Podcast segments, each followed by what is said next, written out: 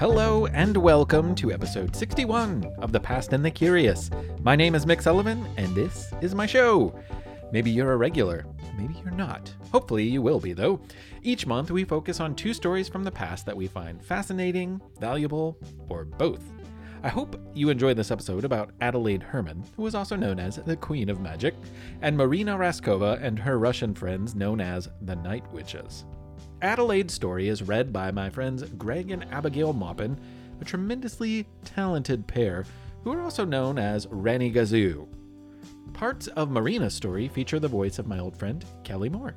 Also, I have some really great news and we'll go into more detail at the end if you want to stick around, but basically for the next twelve to fourteen months, there is going to be twice as much of The Past and the Curious in your feed. People have wanted more of the show, so I'm going to give it to you with a new monthly series about people from history and their underwear. I'd like to tell you more about it, so hang around and I'll give you the rundown after the stories. So, you know, let's go. Stories. Hello, I'm Marina Raskova.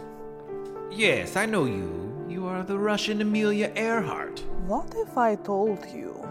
Amelia Earhart is the American Marina Raskova.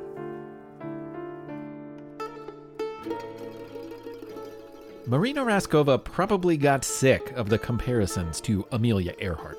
Of course, in the days before World War Two, Amelia's accomplishments and history-making moments were pretty hard to dodge for other women flying through the air.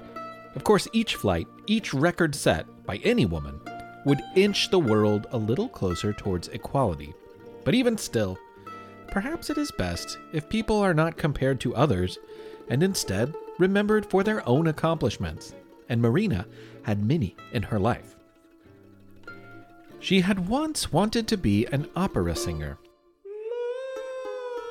She studied in music school where her teachers thought she was very talented, just like her opera singing father. But when he was killed in a motorcycle accident, her resolve faltered a bit with the stress on her family. Later, a bad and lingering ear infection messed with her ability to hear herself as well as she needed in order to be a professional singer. So next on her list of interests, chemistry. She switched her studies, graduated in chemistry, and got a job to help support her family. After a few modest chemist jobs, she became a draftswoman in a laboratory for Russia's National Air Force Academy. It wasn't exactly chemistry, but a trained mind could adapt to anything, and eventually, hers adapted to flying those airplanes at the academy. The word trailblazer is often used to describe certain people, but not everyone knows the word's original intent. If you've ever been on a hiking trail, you might have noticed a colored marker or shape that is painted onto a tree or a post on the trail. That mark is called a blaze. It's a symbol giving direction to anyone else who travels that trail, helping them to follow in the steps of the person who left them. That person is the trailblazer. They left their blazes on a trail for others to follow, right? Marina was a trailblazer because while she set records and broke barriers in her airplane, she did much more than just lay the groundwork. She also spent tireless hours getting hundreds of other women up in the air in airplanes of their own. By nineteen thirty-three, she was enrolled in flight school, and the next year she was the first female flight navigator in Russia and was soon an instructor. Thanks to the records she set, she gained fame and regular comparisons to Amelia Earhart. She's the American Marina Raskova. It wasn't a flight that made her famous, though. It was a crash. In September of nineteen thirty-eight, she was the lead navigator for a flight across the vast Russian landscape on a plane called Rodina. With her were two other Russian women, and the three would make history when they set the world record for the longest non-stop flight by an all-female crew. They left Moscow and flew nearly six thousand kilometers, or close to four thousand miles. And if they headed west, the staggering distance would have carried them all the way to New York City, but their easterly direction took them to the frigid wilderness of Russia's Siberia region, north of Japan, and just west of Alaska. Unfortunately, they ran low on fuel, and they had poor visibility, Oh, and they lost their radio contact with ground support. These were some bad problems to have twenty-six hours into a flight. And on top of it, I don't think they had slept. It became clear to the women that they would soon be hitting the ground. They'd probably hit the ground pretty hard. As the navigator, Marina's position was towards the nose of the plane, which would have been a really, really bad spot to be hanging out in when the plane smashed into the ground. So Marina donned a parachute and bailed. She jumped into the wilderness. The other two women, both in safer spots, stayed aboard for the impact. They survived. Marina did too, but she found herself in the middle of nowhere, completely alone. And rural middle of nowhere Siberia is not a comfy, cozy place. It's desolate and cold and filled with things like bears and wolves. Once on the ground, she had no compass and no water. According to some reports, the only food she had with her was a pair of chocolate bars. She was obviously underprepared for her predicament.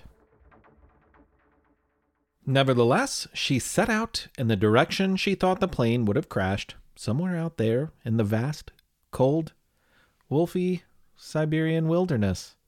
And for nine arduous days, she lived like a woman of the wild, staying warm, fed, hydrated, and most importantly, alive. On the tenth day, fresh out of chocolate, but full of determination and wild mushrooms and berries that she had found to eat, Marina appeared at the crash site, greeted by her fellow flyers and rescue crew. It was hard to believe. The Russian government wasted no time in telling this amazing story, but they glossed over the crashy part.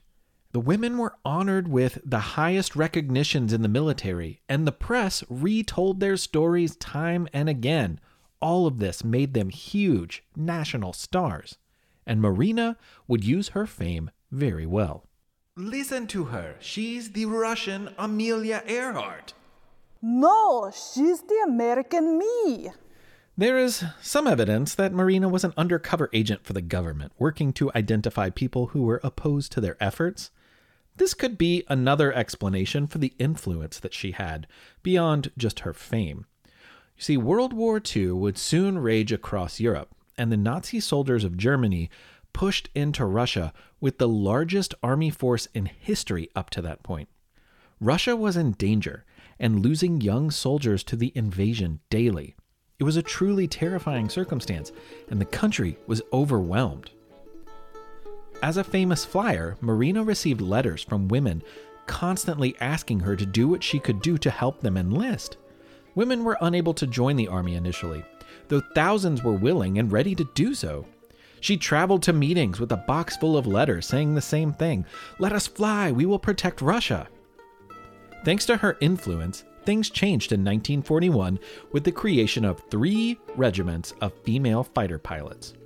Women in all three divisions completed their training in months, a training that took most pilots four years to complete.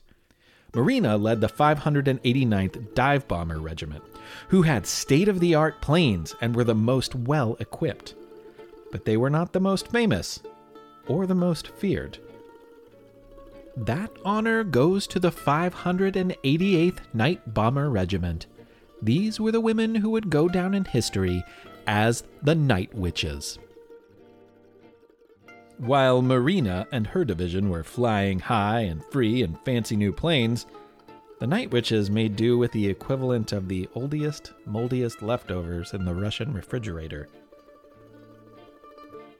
What a piece of junk. She'll make it point five past light speed. She may not look like much, but she's got it where it counts, kid. Really? No, you're right. It's a piece of junk. Plywood and canvas. That's what the U two biplanes flown by the Night Witches were made from. Someone could use those same materials to paint a portrait or make a tent, but instead Russian farmers used them to make an airplane for crop dusting, and newbie pilots would use the same crafts for the most basic of air training. But the Night Witches would fight Nazis with them. It turns out that these lackluster airplanes were kind of a blessing in disguise. First and foremost, they were so slow that enemy planes had a hard time catching them. I know that sounds weird, but dig this. Even at its slowest speed, a German airplane was faster than the U two's. So, if the fancy fast planes slowed down enough to stay behind the Night Witch, well, their engines couldn't handle the slow speed, and they would stall. And down they go. Another deficiency of the U two's that proved to be helpful had to do with their relative lack of altitude. The planes flew so low, so close to the ground, that enemy radars couldn't detect them. And they only ran missions in the dark of night, which made them even more fearsome. But it was how they approached their target that was the most terrifying to the Nazis. In an effort not to be heard, they'd turn their engines off as they approached their targets, usually a Nazi base near the battle line. They made no sound except for the whoosh of the wind against the canvas sides of their planes, and observers described the eerie noise like that of the vibrating bristles of a giant broom, a witch's broom, in the night, magically appearing like a night witch. Like a night witch. Until they were disbanded at the end of World War Two in nineteen forty-five, the Night Witches flew thousands of missions and were honored by Russians and feared by German Nazis, and they did it all with canvas and wood airplanes. Marina, however, would not make it to the end of the war. As with other early pilots, her life ended in a plane crash. Despite this, her influence extends beyond pilots in World War Two. The trail she blazed was helpful, no doubt, to other women who would join the Russian Air Force a generation later.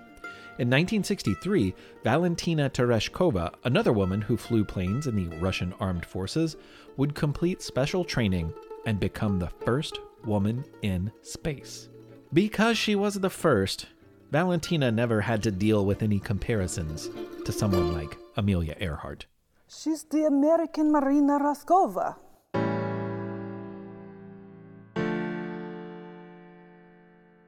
Customers are rushing to your store. Do you have a point of sale system you can trust? You need Shopify for retail. With Shopify, you get a powerhouse selling partner that effortlessly unites your in-person and online sales into one source of truth.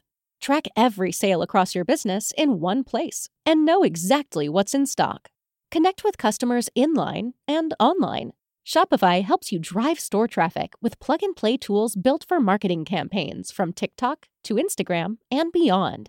Shopify's sleek, reliable P O S hardware takes every major payment method and looks fabulous at the same time. Do retail right with Shopify. Sign up for a one dollar per month trial period at shopify.com slash lifestyle, all lowercase. Go to shopify.com slash lifestyle to take your retail business to the next level today. Calling all kids in the car. Brittany and Meredith here from the chart-topping Family Road Trip Trivia Podcast. Are you dreading another silent car ride with the fam? We've got the cure. Three rounds of fresh trivia every single week. Movies, music, even science and Disney. We've got something for every trivia buff in the car. No more crickets chirping on those long journeys. The Family Road Trip Trivia Podcast is your secret weapon for connecting and laughing with kids of all ages. Teens, toddlers, adults, it doesn't matter. Spark their curiosity and challenge their brains with every episode. New episodes drop weekly wherever you get your podcasts. Search for the Family Road Trip Trivia Podcast and turn those car rides into epic adventures. This month's You Have thirty seconds comes from sisters Molly and Greta, who live in the Pullman neighborhood in Chicago, and they're going to do one of my favorite things in the world that anyone can do. They're going to share history of their hometown. In eighteen ninety-four, hundreds of employees of the Pullman Palace Car Company stopped working to try and get better pay. The leaders of the Chicago company wouldn't listen to them. A man named Eugene V. Debs helped organize a national boycott of Pullman rail cars. Violence broke out close to the factory, but the governor refused to help. When the strike stopped, the U S mail troops were sent in. Pullman workers realized that they would not win their strike and they had to go back to work.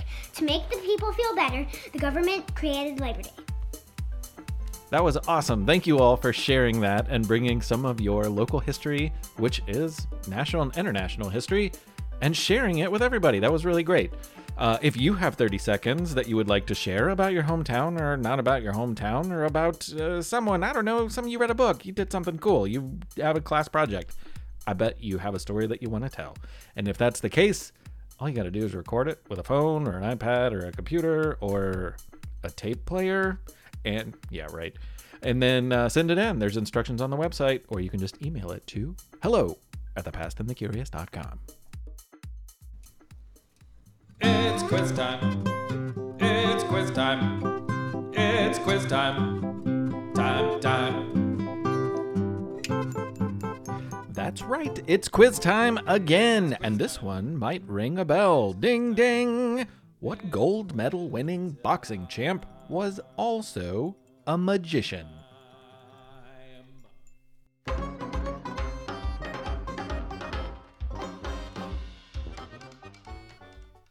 In addition to his incredible boxing and way with words, Muhammad Ali was an amateur magician. He loved hanging out with magicians, and according to many, his abilities with sleight of hand was incredible, which makes sense when you think about it.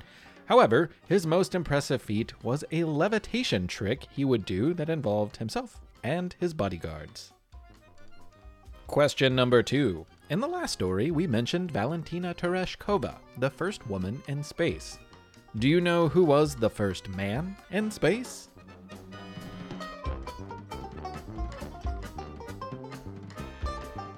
It was another person from Russia named Yuri Gagarin. In nineteen sixty-one, the Air Force pilot spent one hour and twenty-nine minutes in orbit. He never ever went back to space, but he was a huge part of history, and in true trailblazer fashion, he helped train many others to go to space after him. In nineteen sixty-eight, the Russian government named a town, Gagarin, in his honor. Question number three. Harry Houdini was the first person to do what in Australia?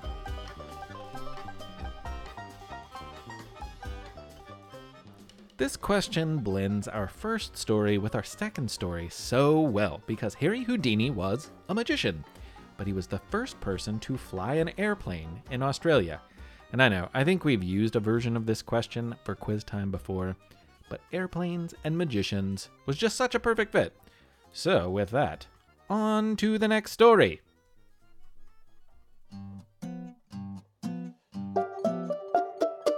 William Wickham, the mayor of New York, had prodigious mutton chops. His mustache was bushy, matching salt and pepper hair covered his cheeks. But peeking out like a groundhog from the brush was his bare chin, which was the only part of his face he regularly shaved. One day in eighteen seventy-four, he stood with his hairless chinny-chin-chin on the steps of the courthouse to perform the wedding ceremony of a man named Alexander Hermann and a woman named Adelaide Scarce. With the I do's done and the kisses kissed, the groom turned out his pockets and sheepishly confessed that he had no money to pay for the ceremony. Then slyly, and surely suppressing a smile, he reached into Mayor McMuttonchops's bushy, chinless beard and pulled out a wad of money, which he threw into the air with a flourish. Alexander was a master of legerdemain, which is a fancy way to say sleight of hand. He was a magician known as Hermann the Great, and he was, in fact, pretty great. And pretty famous, too. But that woman he married would also become one of the most famous magicians in the world. One day, she would be known as Adelaide Herrmann, the Queen of Magic. In the late eighteen hundreds, magic was huge, and the only way to learn the art of illusion was from someone who had mastered it. It was passed down directly from person to trustworthy person. You can't spill those beans to just anyone. Though his father was a magician, Alexander mostly learned as an apprentice to his older brother, who was also known as Hermann the Great. So when Alexander himself became a full-fledged fancy-pants magician with a cape and a mustache, the world was graced with two Hermanns the Great. Should that be two Hermann the Greats? Whatever. This multiplicity of Hermanns... Could you say that again, please? Multiplicity of Hermanns. Thank you. This allowed for Hermann the Great to be in two places at once. Which Hermann would you get? Anyone's guess. Anyway, those amazing skills from both great Hermanns would eventually be shared with Adelaide. Luckily, she was blessed with incredible command and ability when it came to controlling not just her body, but also the attention of the audience. Her dreams, however, did not start with magic. First, she longed to be a, a dancer. dancer. Born in eighteen fifty-three and growing up in London, she scratched her itch to dance by joining an aerial acrobatic troupe. Flying through the air came naturally to her, and she showed little fear.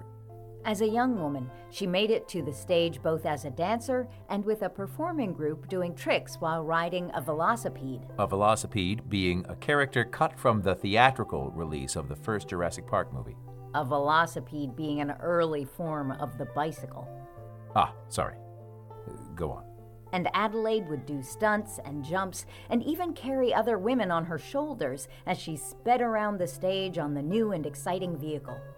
But when she met Alexander Hermann on a boat heading across the Atlantic to America, her fate was sealed.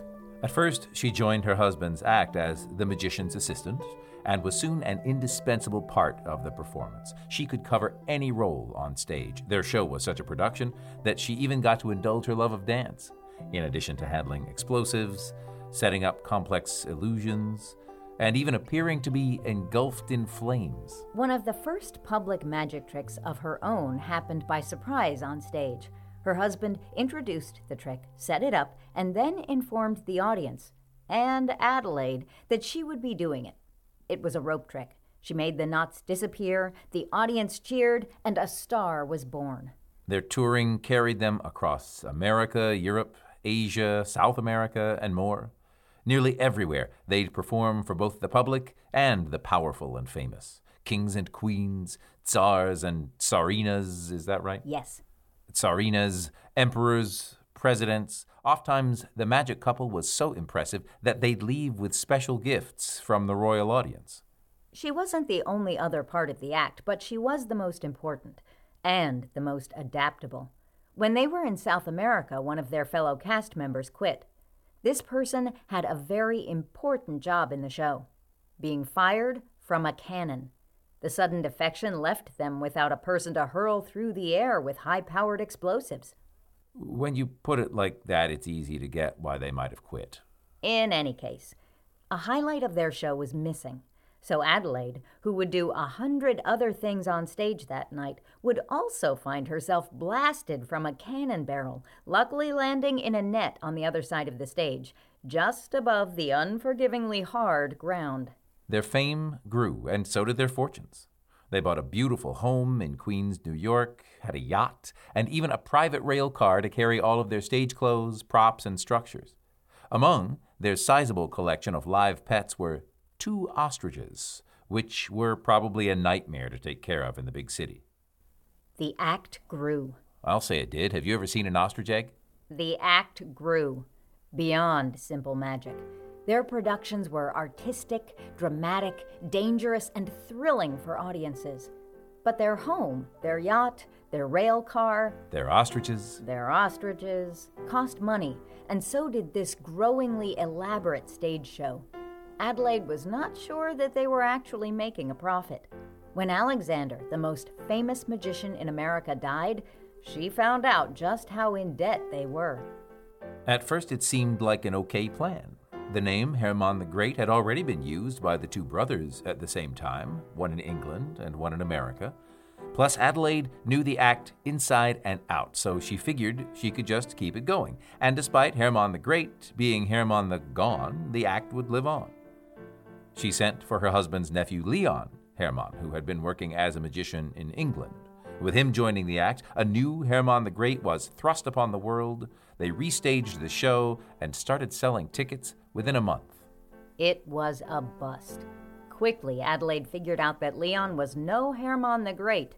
He was more along the lines of Hermann the... Eh. But truthfully, It would have been more accurate to call him Hermann the kinda cocky and unwilling to recognize that his aunt was both a better magician and a better business person. Tough to fit that on a poster, though. Yep. So instead she told the kid to take a hike. Hermann the mm, was fired. From the job? Yes, not the cannon. Oh. From that moment, and for the next three decades, she was Adelaide Herrmann. Hermann, Hermann, Hermann. Queen. Queen, Queen. Of magic. Magic, magic, magic. The solo show she developed earned rave reviews and brought enthralled audiences. It's easy to understand why. Her elaborate productions blended magic, music, her beloved dancing, and the one thing that you just can't go wrong with, cute animals. It was a great way to open a show. On stage sat a wooden structure built to resemble Noah's Ark. Water began to run down the chimney, from which climbed two very wet cats. As the water continued, a parade of animals, two by two, made their way up a ramp. There were zebras and lions, tigers, even elephants. Most of these wild animals, you see, were but a fraction of their usual real-life size. But they were not babies, and they were not miniature breeds. Each and every one was a puppy dog. A puppy dog. A puppy dog, wearing a costume. Once the cute brigade made their way onto the boat, it opened to reveal the night's entertainment, Adelaide Herrmann, whose stage makeup was probably in danger of being licked off by her co-stars. But it wasn't all cute and cuddly. There was drama and danger, too. One trick she called the witch. The curtained stage was dark and gloomy when she appeared in a dim corner, looking much older than she truly was. Plodding slowly and painfully, her character strained to make her way to a flaming pyre across the stage, which burned with very real flames. The audience, who watched the arduous journey in silence, gasped as the old woman jumped straight into the fire. The figure on stage seemed to be burned to the core and then remained in a motionless, ashy clump. But soon, with the strains of the music turning to a more hopeful tune, a body magically emerged.